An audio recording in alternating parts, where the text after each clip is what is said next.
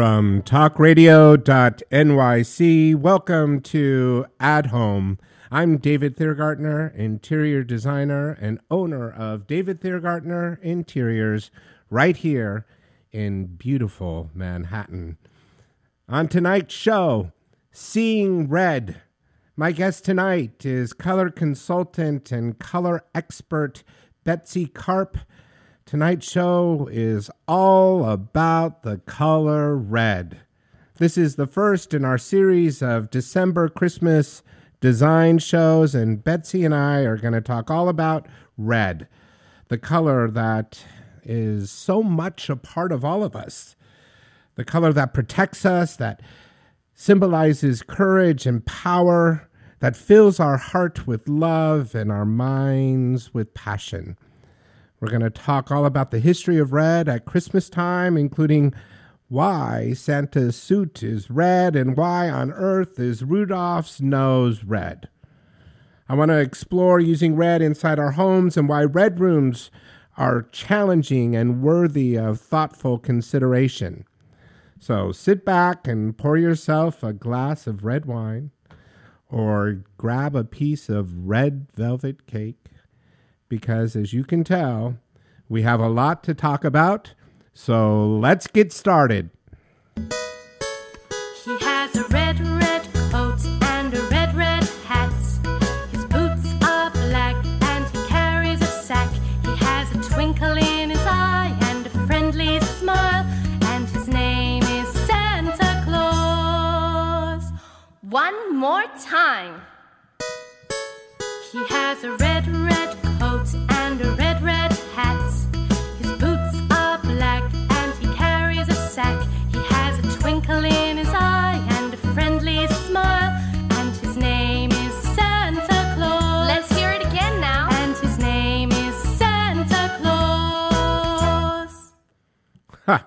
Well, red. Isn't red spectacular? What a color. On the RGB color model, just so you know, that's the mod the modern equivalent of the traditional color wheel. Red is at the top of the chart. Nothing else surpasses it. Code number 225. And just to be clear, code number 226 doesn't exist. Nothing surpasses red. And that, you could say, is the history of red, the prima donna of color, the star of the show, the, the attention grabber, and the one that sends the most vibrations throughout our connective body.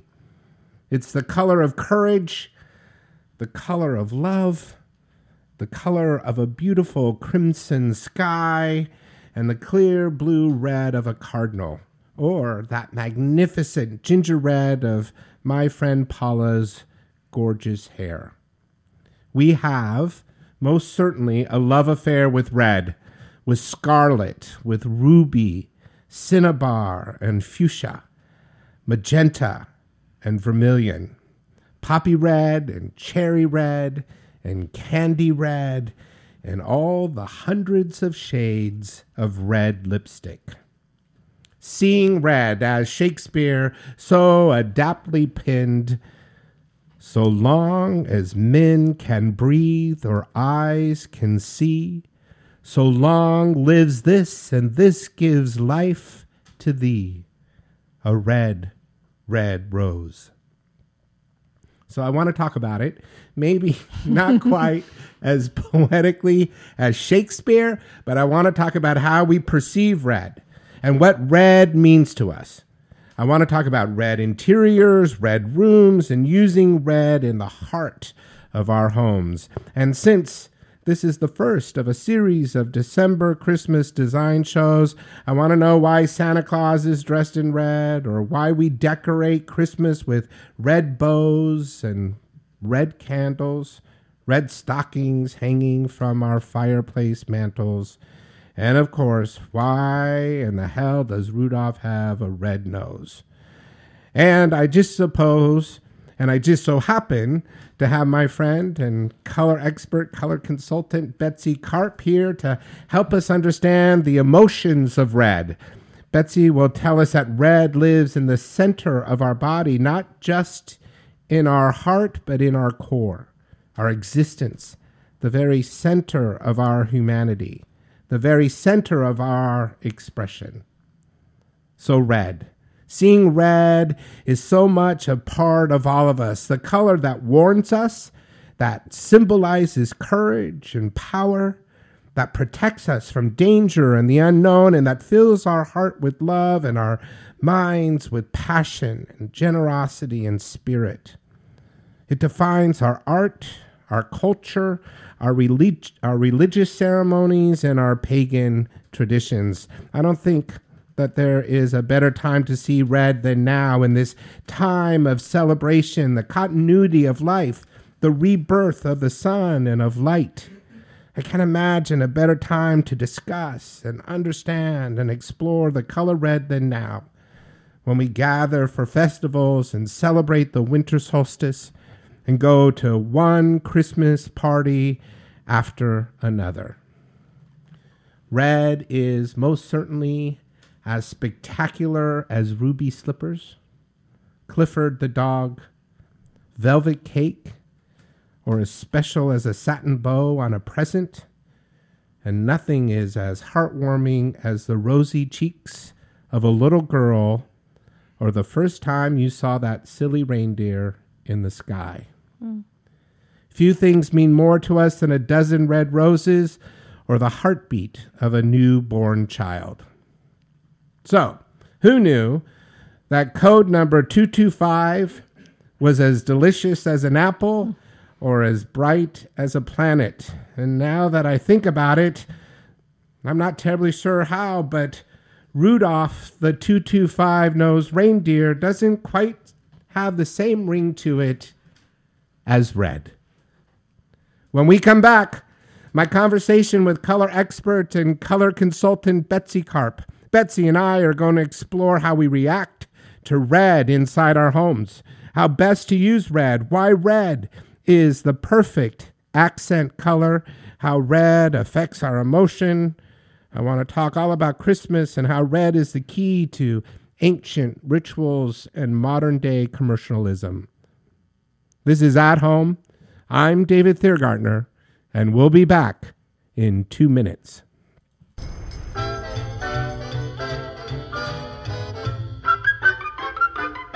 Well, you know Dasher and Dancer and Prancer and Vixen. Comet and Cupid and Donner and Blitzen. But do you recall the most famous reindeer of all?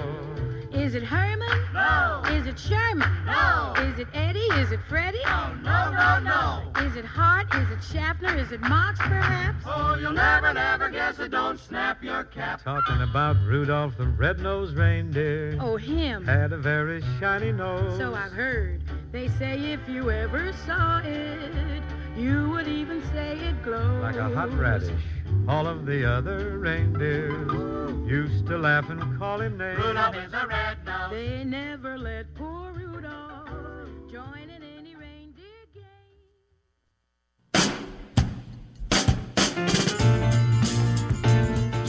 You're listening to the Talking Alternative Network.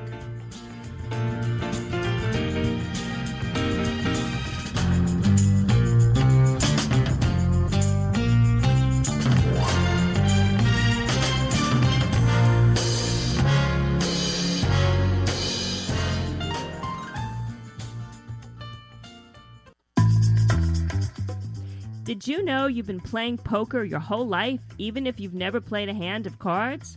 Hi, I'm Ellen Leikind, author of Poker Woman and host of the new show, Poker Divas. On the show, I talk about how poker strategy helps you win in business, life, and love. Tune in live every Thursday, 1 p.m. to 2 p.m. Eastern Standard Time on talkradio.nyc. You're listening to the Talking Alternative Network. Are you stuck in a rut? Negative thoughts, feelings, and conversations got you down? Hi, I'm Noreen Sumter, the Potentiator. Tune in every Tuesday at 9 to 10 p.m. Eastern Time and listen for new ideas on my show, Beyond Potential Live Life Your Way, on talkradio.nyc. Who do you want to connect with? Are you an entrepreneur or intrapreneur looking to build your following? Welcome to our show. Follow Me Friday with Joan and Priya. Tune in every Friday at noon Eastern on talkradio.nyc. We're, We're your digital connectors. Woo woo!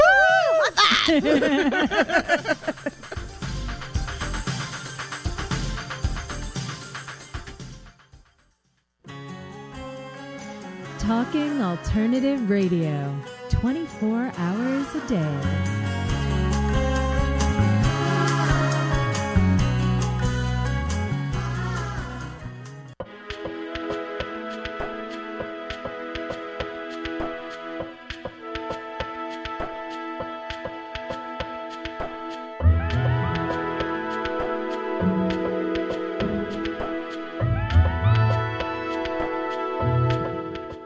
My guest tonight, color expert and color consultant Betsy Karp. Betsy, welcome back to At Home. Thank you, David. I am so happy that you're here. Me too. We have a great show, and there is so much to talk about. Red is just full of all kinds of conversations. Fire and passion. And oh my God, there's so much. The last time we were together, I asked you what your meaning of beauty was, but I thought tonight maybe I would just find out what was your you know favorite red anything your favorite red thing. Okay. And so do you have one? So yeah actually this morning knowing that i was coming on this show seeing red i have this beautiful plush red towel. And i took a beautiful amazing bubble bath and I got out and I put that beautiful plush red towel around me, and it does it, it it ignites something inside of you, and the the color of it makes you feel differently, and I usually have white towels and they're just pure and white. And this towel just felt different. And I was like, wow, this feels really good. So you started your morning off really well. It sounds a little sensuous, but you were probably reacting to the energy maybe this morning getting out of the tub, right? I was. Not to tell you how you, what you felt. no, that is one of my favorite things, just wrapping that red towel around myself in the morning when I want to feel invigorated and have some energy. You know, sometimes you wake up and you're just not full of energy, and red gives you energy. It just gives you that fire inside to just start your day off on a better foot. And I also am wearing this beautiful red bracelet. Um, a beautiful friend of mine who lives in Turkey gave me the beautiful red bracelet that matches the green, which is the opposite of red. And I wear them all the time, and they just have a beautiful sentimental um, meaning to me. Um, she gave them to me when we were in Fethiye in the south of um, Turkey many years ago as a gift, and um, it just it brings me it connects me to her. And um, red is something that is about um, connection, loving someone, and I don't get to see her very often, but yet I'm close to her when I'm wearing the bracelet. I think that's a perfectly good way to start this show about red. My favorite red thing is red cardinals. Mm. I love to watch them fly through the air and land on a tree branch. I love them in the snow, right, with the contrast of the white Gorgeous. and the, the green. And uh, they always bring me a lot of joy and a lot of happiness. We're going to talk about red, red interiors. I think it's such an important thing to talk about Christmas and why we use red and where the use of red at Christmas uh, time came from. But before we do that, let's just talk about um, how we respond to red, you know, physically, emotionally, spiritually. So, um, is it true that red is the most dense of the chakra colors? It is. It's your root, so it's grounding you to your being, to your to who you are in your essence, in your core, and it's like how the blood is circulating throughout your body, and it is the most dense, and it is the most fiery and passionate and it gets you revved up to start creating things in your life and it has energy to it. Just the other day I was on the train and I wanted to relax because I was really exhausted. Did and you sit down? I did. Okay. I sat down on the train. Good for you. And I had my um, headset on, and this woman was dressed in a red hat, a red jacket, red pants. Who has red pants? Red shoes. And I was getting really anxious because I her energy was like vibrating and she was sitting right next to me. I was aisle to aisle and I was like, "Oh my god, this is like I cannot relax right now." And there was so much fire and I was feeling the vibration. And I said to myself, "Okay, Betsy, just relax. You know about red. Just chill out." But it's an amazing thing what red starts to do to us emotionally and how we really even can how it can affect our emotions vibrating off of someone else. Yeah, I mean, uh, I find that um, uh, red can be uh, overwhelming sometimes, and uh, we're going to talk about that a little bit as we get into interiors, um, because it's that powerful and. Um, uh, I want to say obnoxious, but I'm not going to say that. well, that's okay yet. to say because I think it should just be in small doses when you have it in your home. So we're going to get through all of that. You know, red has an incredible history uh, throughout mankind, throughout our civilizations. Um, I, in researching the show, uh, women in Egypt used to put red ochre on their lips and their cheeks. And I found that to be so fascinating that that's been a part of our humanity for so long. Yeah, and it's you know whenever I wear red lipstick, I actually there's something that happens inside of me. You feel different, and it's like you're painting your face versus wearing a pink color or any other color. Red has this vibrancy that is so different that um, we just feel inside, or most women do, or I do anyway. Yeah, oh, absolutely. I, the, the other thing that I was so fascinated by is um, this incredible ceremonial bowl from ancient China, the Ming Dynasty, uh, about 5000 BC, BCE, as I like to refer to it. But uh, um, how difficult it was to make that red glaze in the kiln and to have it come out. And the emperor at the time needed it to be absolutely perfect. And they would throw them away. So they would make hundreds and hundreds of them and save one. But fascinating as it is, the colorization of this one cer- um, ceremonial bowl that's at the Sackler Gallery in DC Mm. Is the perfect colorization of the red Rothko paintings. Mm.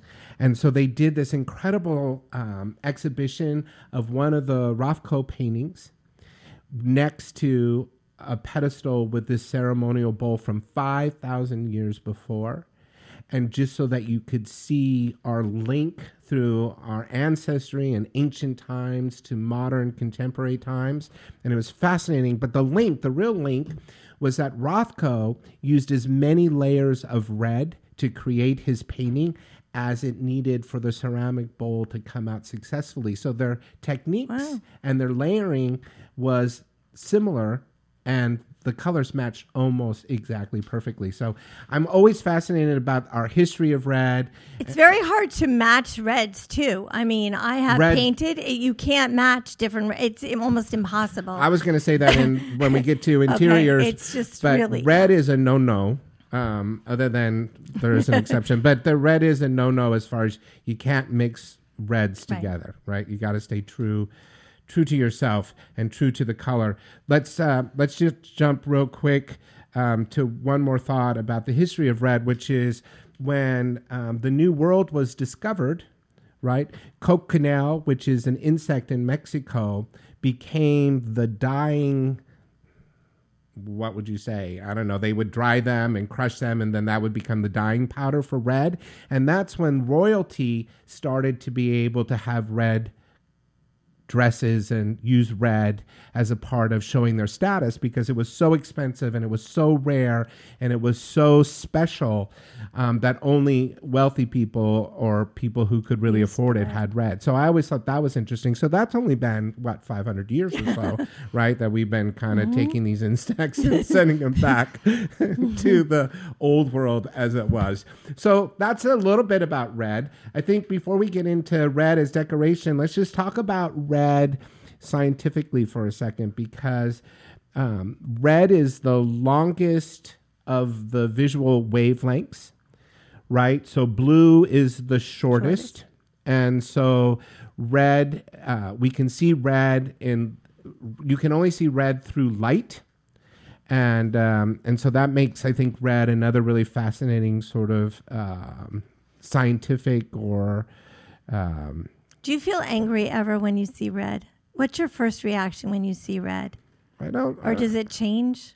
I don't really feel angry very much, so No? that might just Oh, be okay. me. Okay, good. Um, I feel overwhelmed with red. Okay. Would be my immediate reaction. Um, it's too much a lot of times, but that's why I like it in small doses. But again, we're going to talk about Okay. that when we get to it. So we're jumping ahead, as I knew that we would. Let's talk about Christmas a little bit, yeah, and how uh, red became so much a part of the Christmas celebration. And I think it's fascinating because it started hundreds and hundreds and hundreds of years ago with what was called the Paradise Plays and they would try to recreate the stories in the Bible, Adam and Eve from the Old Testament, and the apple, which was really a pomegranate, but oh well. Um, we think of it as an apple now. And so, because apples can last so long from harvest into the wintertime, they were able to hang apples on what was then pine trees and that's how we get ornaments and that's how we get the contrast between red and green that you were talking about with your bracelets.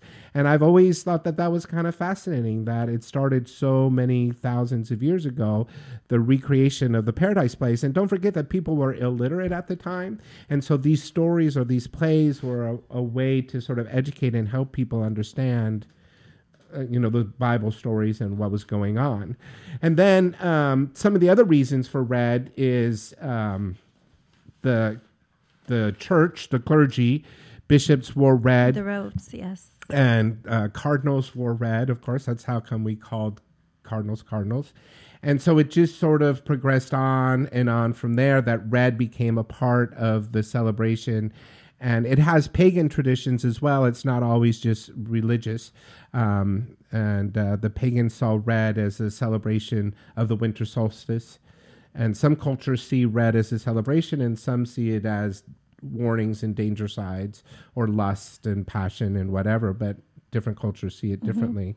So, but what else about uh, Christmas? You know that you know a little bit about um, in the 19th century how we used Well, it was red. fascinating when I did some little research on um, finding out about how even Coca Cola created so much of the red with um, Santa Claus and the artist that came into being in the 1930s. They hired this great artist by the name of Haddam Haddon Sundblom. It's not the easiest name to say, but anyway, he was um, this artist and he created the Santa that we kind of lo- love and know.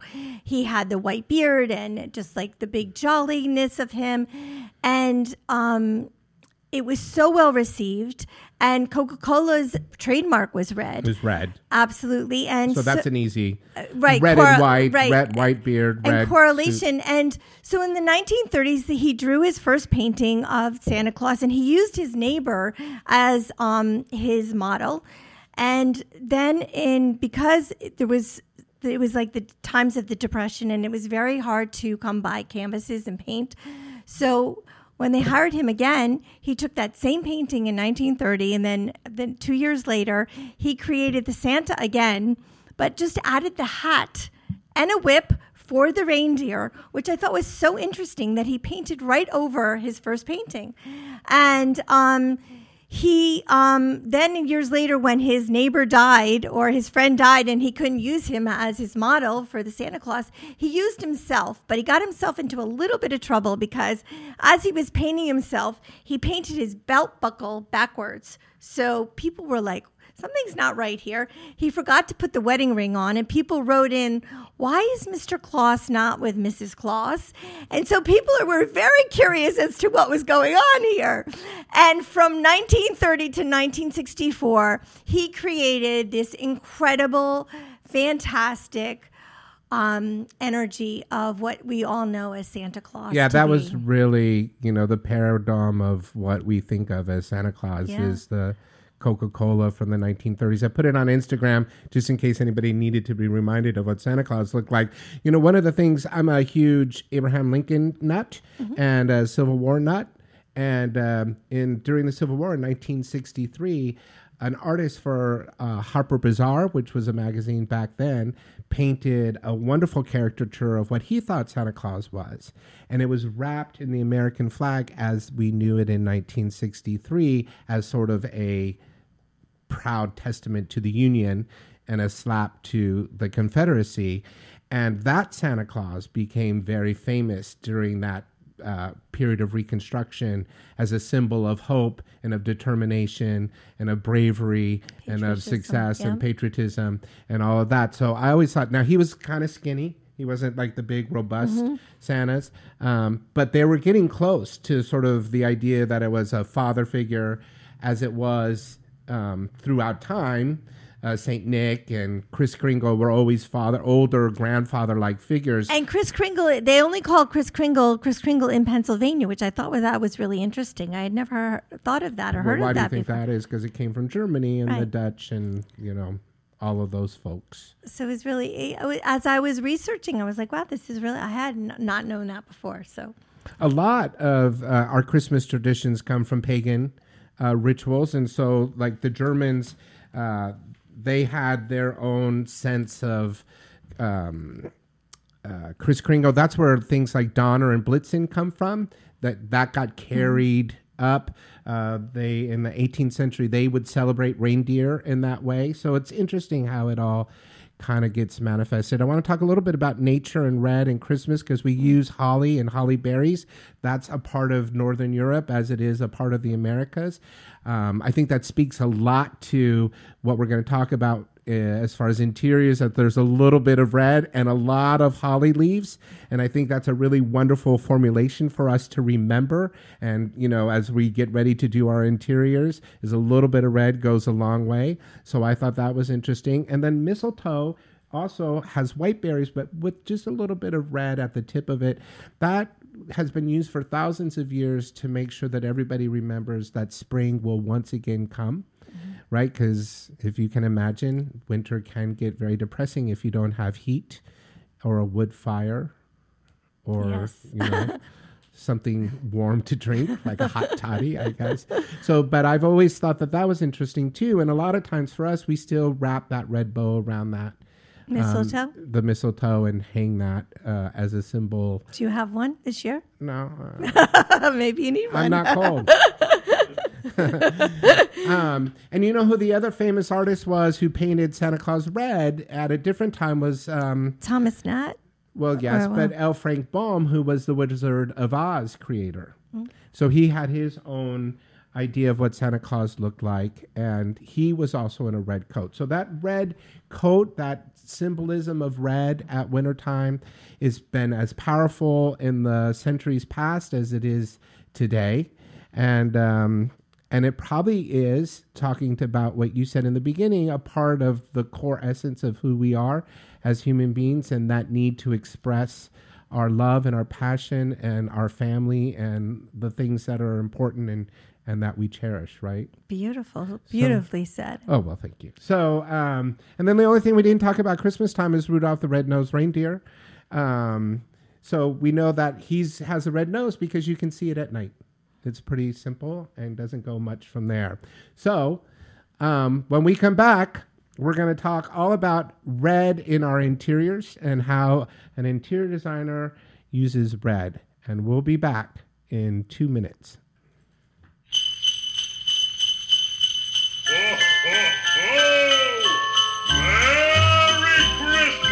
Here comes Santa Claus, here comes Santa Claus, right down Santa Claus Lane. Vixen and Blitzen and all his reindeer are pulling on the rein. Bells are ringing, children singing, all is merry and bright. Hang your stocking, say your prayers, 'cause Santa Claus comes tonight. You're listening to the Talking Alternative Network.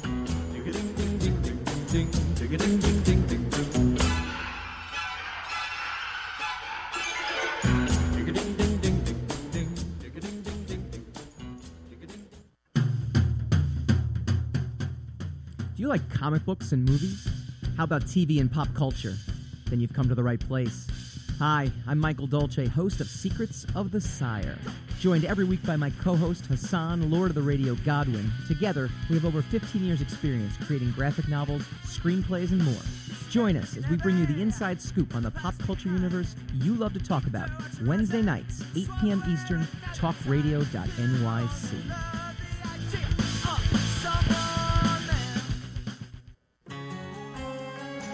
Talking Alternative Radio, 24 hours a day.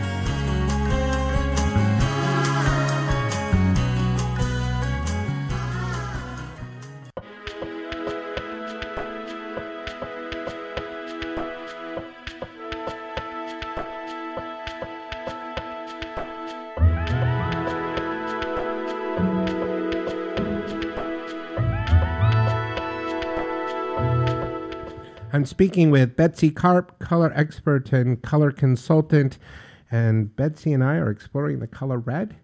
Um, we've talked about how we react to red and our emotions that are surrounds red and why Christmas uses red. But now we're going to talk about interiors and interior design. Um, so let's do it. Let's talk about red. Betsy, red is so powerful, right, in nature, as we know, and in our daily lives. We talked about how red tends to be used to warn us against dangers, red lights, red stop signs, all of that. Certainly, Adam was warned not to eat the apple. So, can you talk about why red is that powerful and and and has so much vibration? Why? It's a color that just evokes something in our brain that um, sends off waves of vibrancy, danger. We have to react to it. So we have to take action. It's kind of like it raises your blood pressure. It raises your libido. It raises your appetite. It's just, it forces you to start doing things, to take action. So, more so than any other color that there is. And there's an energy to that. There's something inside of you that's like, okay, I've got to like move. You know, the mornings that I do my meditations in the morning and I have essential oils by doTERRA and I have my passion oil, it's like, okay, and that morning, and I sit on, a, I have like different colored blankets that I sit on according to my mood and my energy. And the mornings that I'm like, okay, I've got to get stuff done. And I put that red blanket down and I put that passion on and I'm feeling differently. It's I'm motivated. I'm moving. My energy is kind of like, okay, I'm opening up much faster than when I'm choosing purple. Right. And I think that's the proper way to sort of begin this conversation about how we use red in interior design. Because, like the holly berries on a large amount of green leaves, and how you can actually choose what blanket is underneath you when you're meditating and take the red away, when we paint a red wall or when we paint a red room, that has more permanence to it. And I think that's when we need to be very thoughtful about how we use red. And red as an accent is one thing, but red. It's beautiful as an accent, but when you put yourself into an entire red room, you've got to take a deep breath when you walk in that room. And it's beautiful if you're going up to a house in Vermont for a weekend and you're spending maybe the weekend in that home. But if you were there long term, you might kill yourself because the energy is just going to go over the top. It's true. and that's what I want to talk about because I want to break it down into the different parts of how we design. So, red walls, right? Let's start right there. There's a huge difference in painting, painting using a can Mhm. and a brush, painting a red wall, than using fabric on a wall. Mhm. So, for instance, I have a guest bedroom that is upholstered in red billiard felt. Mm. That is different than painting that room with red paint. Sorry, Benjamin Moore. Yeah. right? And what is the difference with that? Why is that so? Because when you use upholstery like a red damask or the red felt of my guest room, the light and your eyes, how you perceive it, get absorbed into the wall, right? Red paint, a painted red room, is refracting back. back. And so that wall is hitting off, that yep. wall, and that wall is hitting that. And now you're in this constant visu- visual vibration. And then a lot of people. It's too much fire. It's just way too much fire for the human being to like handle on a long term basis.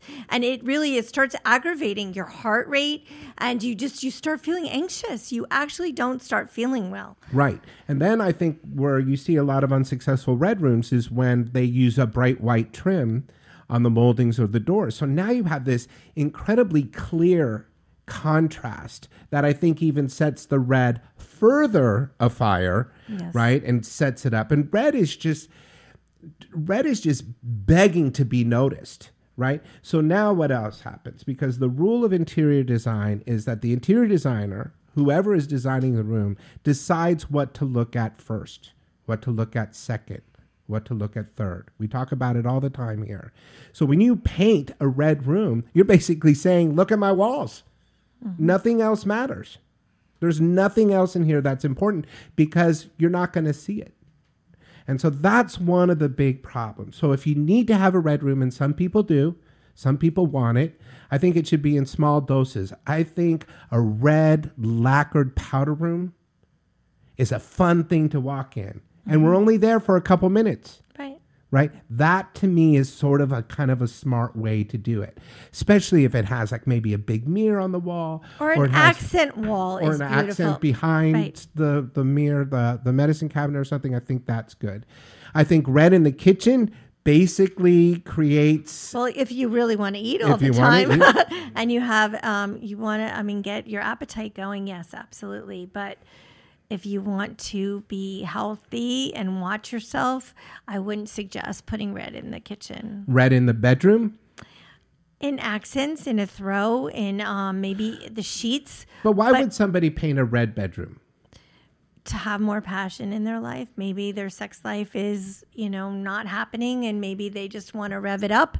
So maybe a red wall, you know, painting your bedroom red for a few weeks might do some good, you know, For a few weeks. for a few weeks, but not long term. And for a Well, you would have trouble sleeping, would you not? I think I mean, so. I've never, I've never been in a red room like that, so I really can't attest. But I don't think that I would be able to sleep in a red room. It would really, it would vibrate the energy, and there's nothing relaxing about being in a red room. It's warm. It could be exciting and invigorating and sexual and energetic, but I would not want to sleep in a red room. yeah, I'd, I'd much yeah, I'd much rather not sleep in a red room. I would love too. to just quickly. Could I quickly share go just a really quick story? I went to New Mexico to visit my girlfriend because she had had a stroke, and I walked into her bedroom, and it was she had red drapes, and she had everything. It was felt very baroque and red and heavy.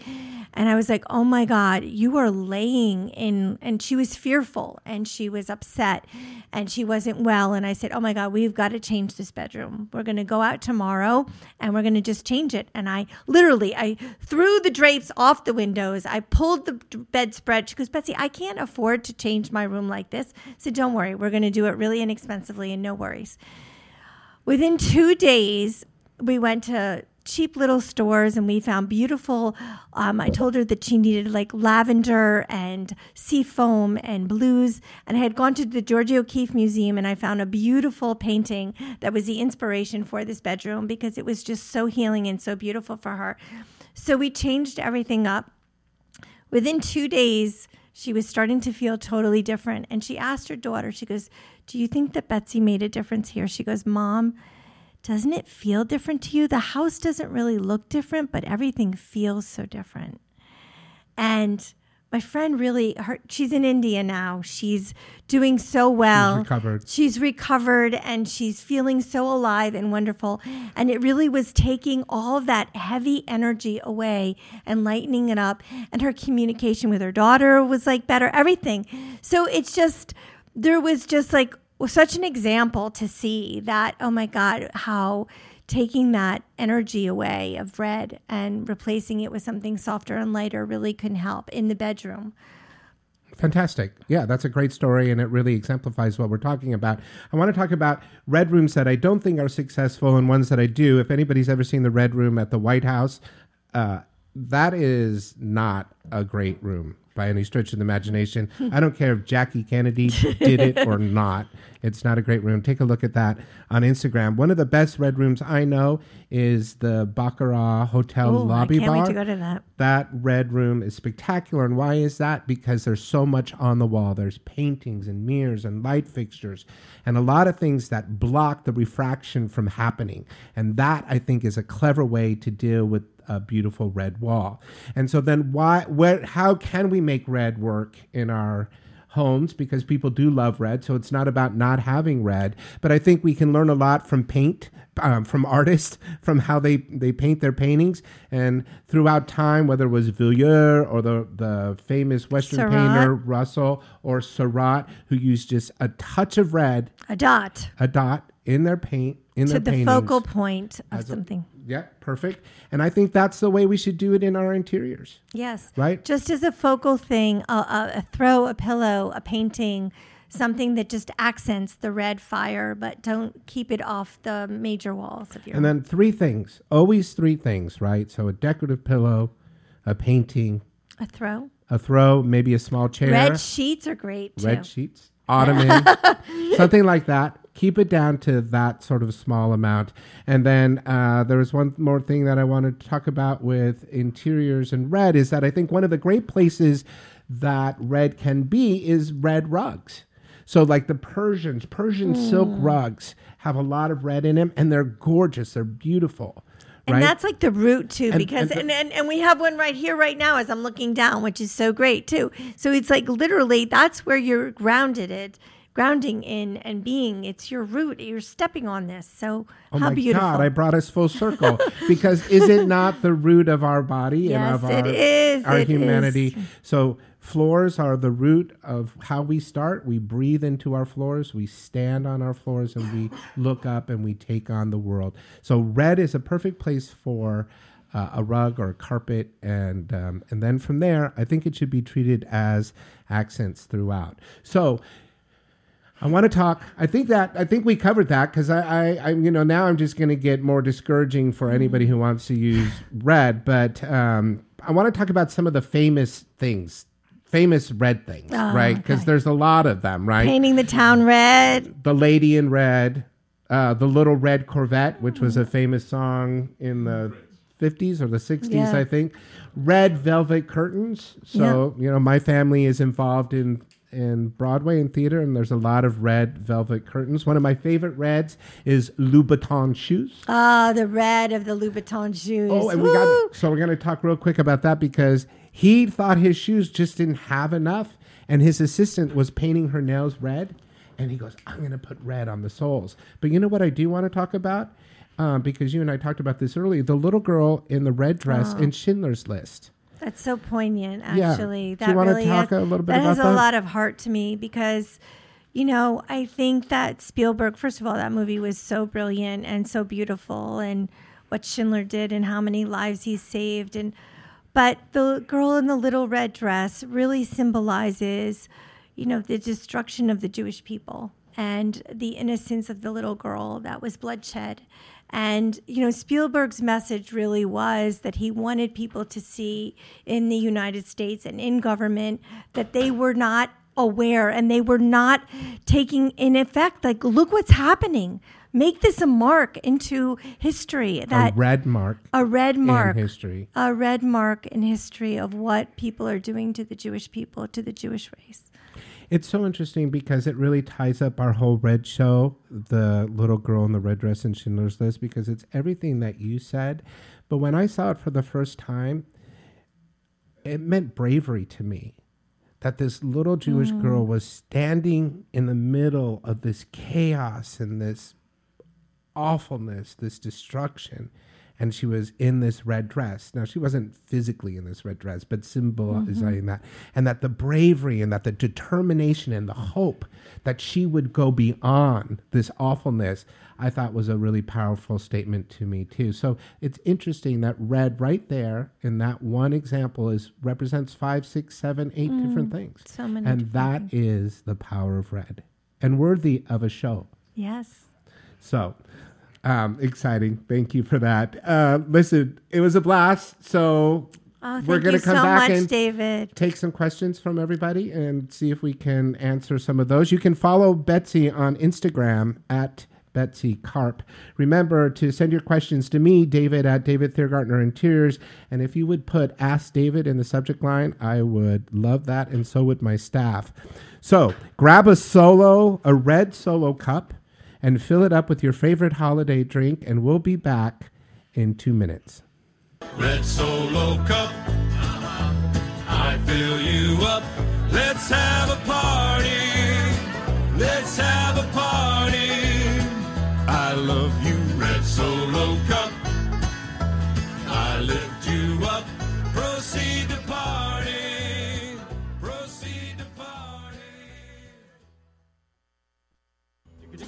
You're listening to the Talking Alternative Network.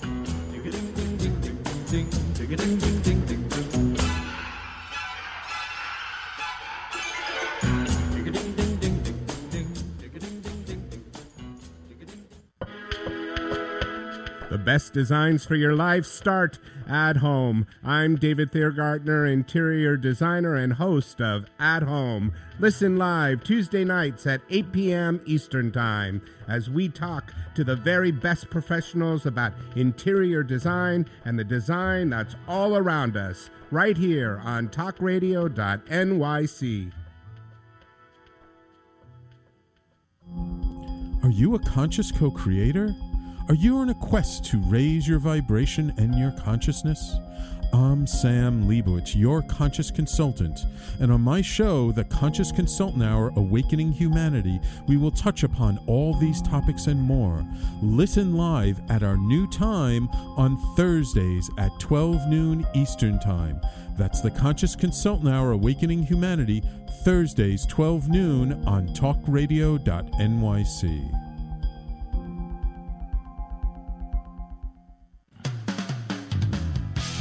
TalkingAlternative.com.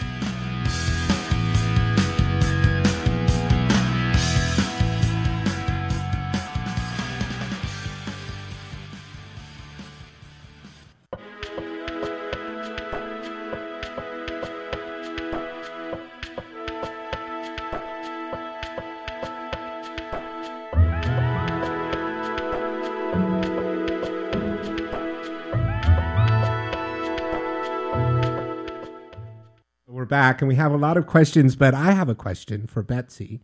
And we were talking over the break about red lipstick and mm. how it drives me crazy. Now, listen, if you're on the streets of New York or if you're on a subway, you're dealing with a lot of people, right? And so, what I find is that women tend to make fatal mistakes with the shade of their red lipstick.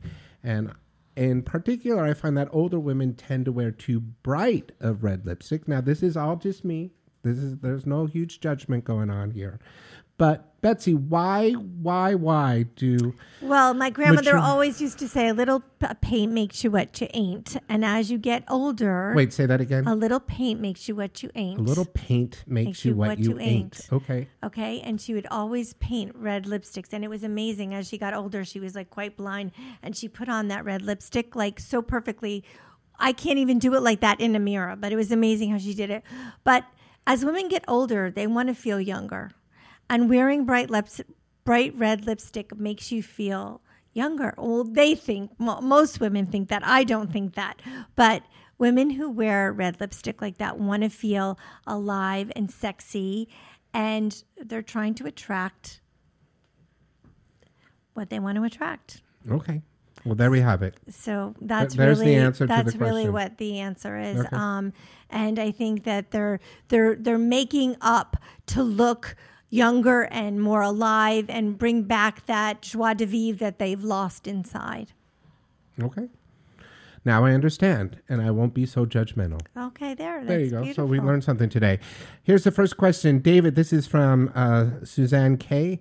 David, I just changed all of our family photos to black and white and updated the ones that were old, and I'm ready to hang them down a long hallway in my house. And I've been thinking that I want to do something other than black or white frames. And so I was thinking of red frames, and would that take away from the black and white photos? if I'm reading this question right.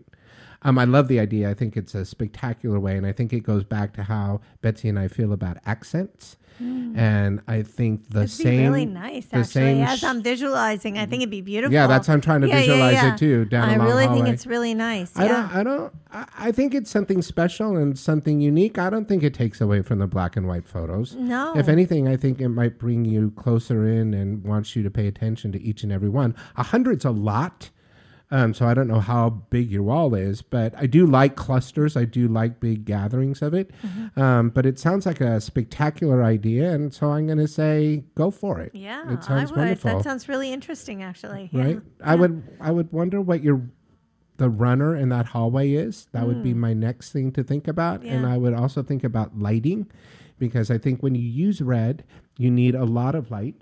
Uh, it can't be dark or dimmed or just a low wattage bulb. So try to go beyond your concept and make sure that the other elements of the design um, is uh, balancing it out and making it be more successful than it than just Mm-hmm. I've the never idea. heard that. and That's really, I, I like that whole concept. Yeah. Kind of cool, Nice. right? Yeah. This is from Tom.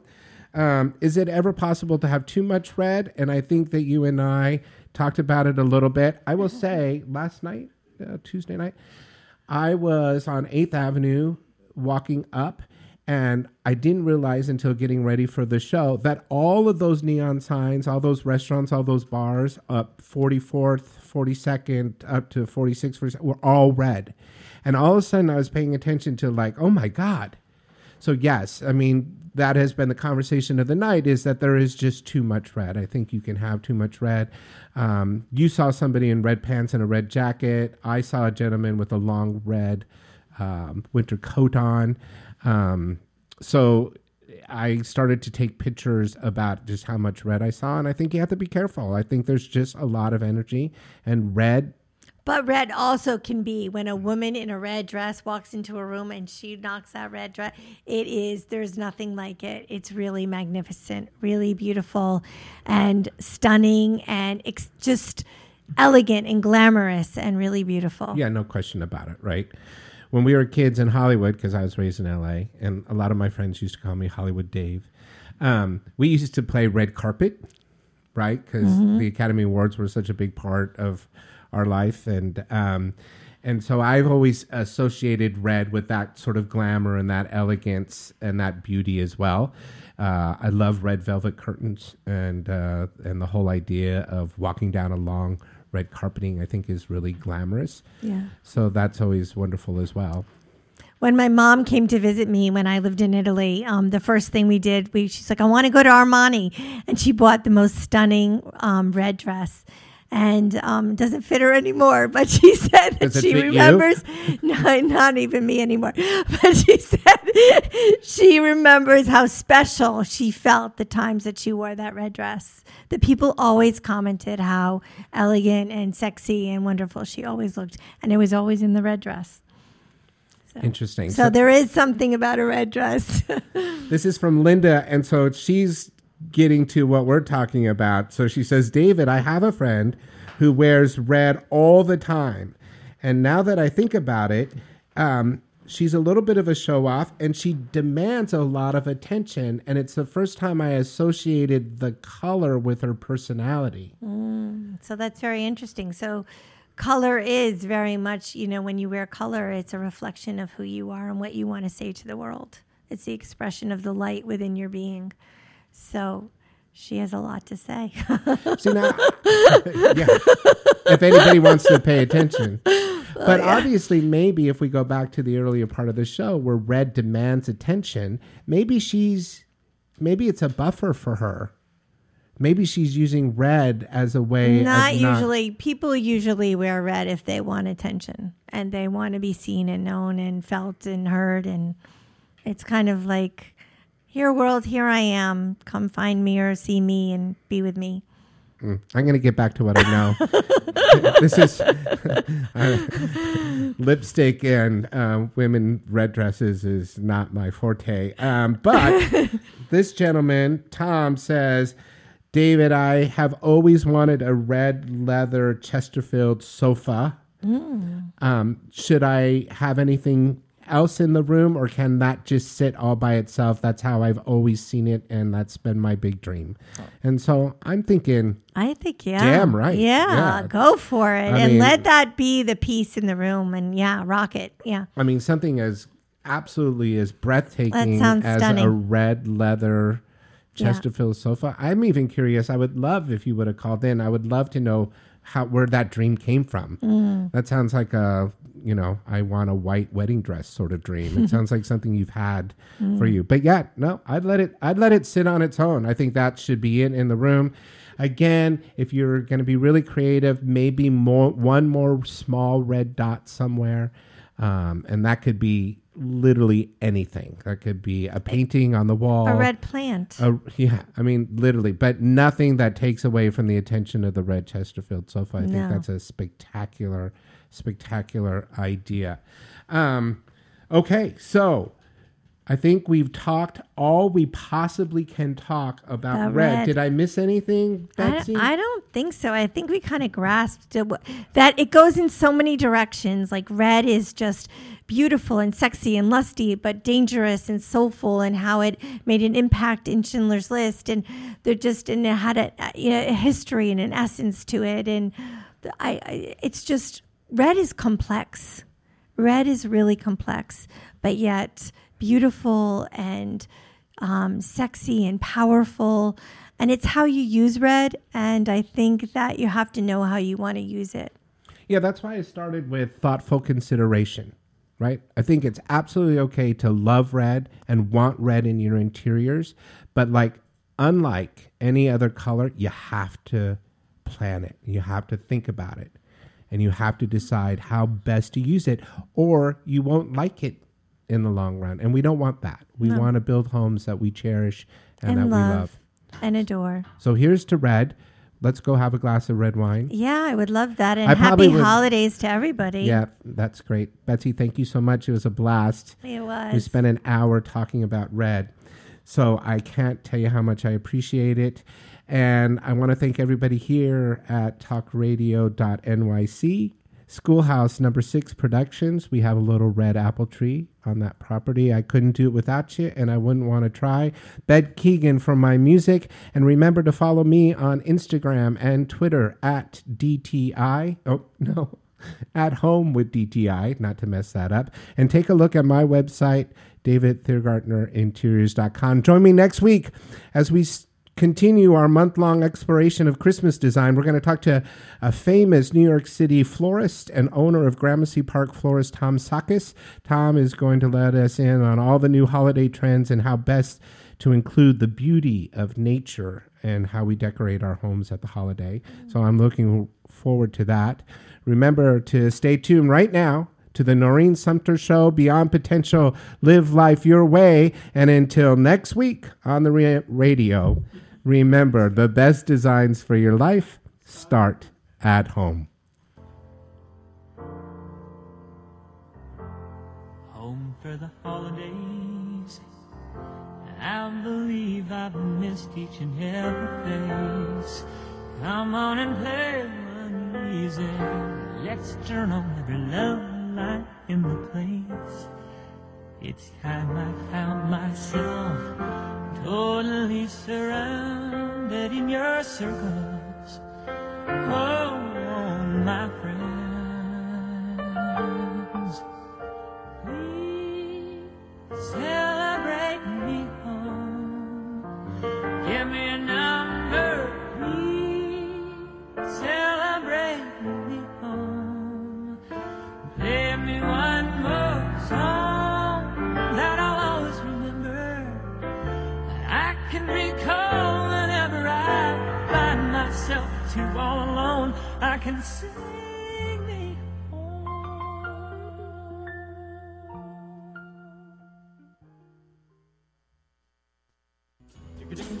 You're listening to the Talking Alternative Network.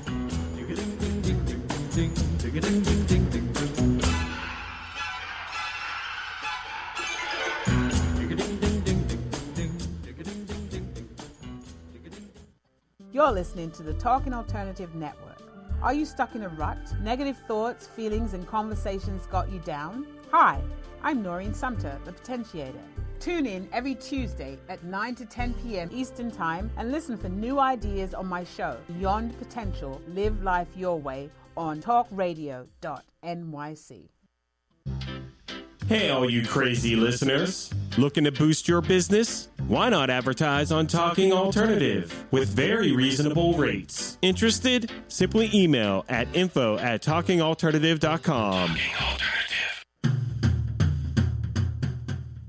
Do you like comic books and movies? How about TV and pop culture? Then you've come to the right place.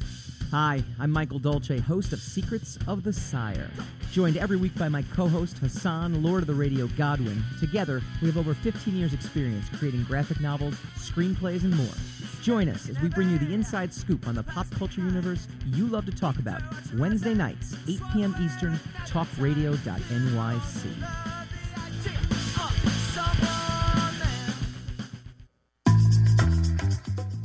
Did you know you've been playing poker your whole life, even if you've never played a hand of cards?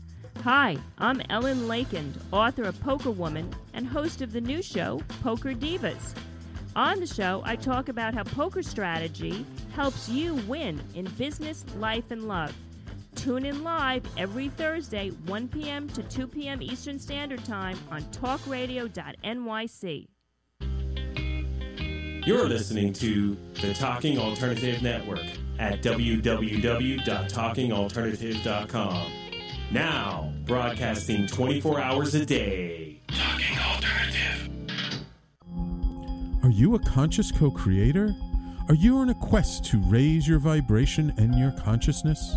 I'm Sam Leibowitz, your conscious consultant, and on my show, The Conscious Consultant Hour Awakening Humanity, we will touch upon all these topics and more. Listen live at our new time on Thursdays at 12 noon Eastern Time. That's The Conscious Consultant Hour Awakening Humanity, Thursdays 12 noon on talkradio.nyc.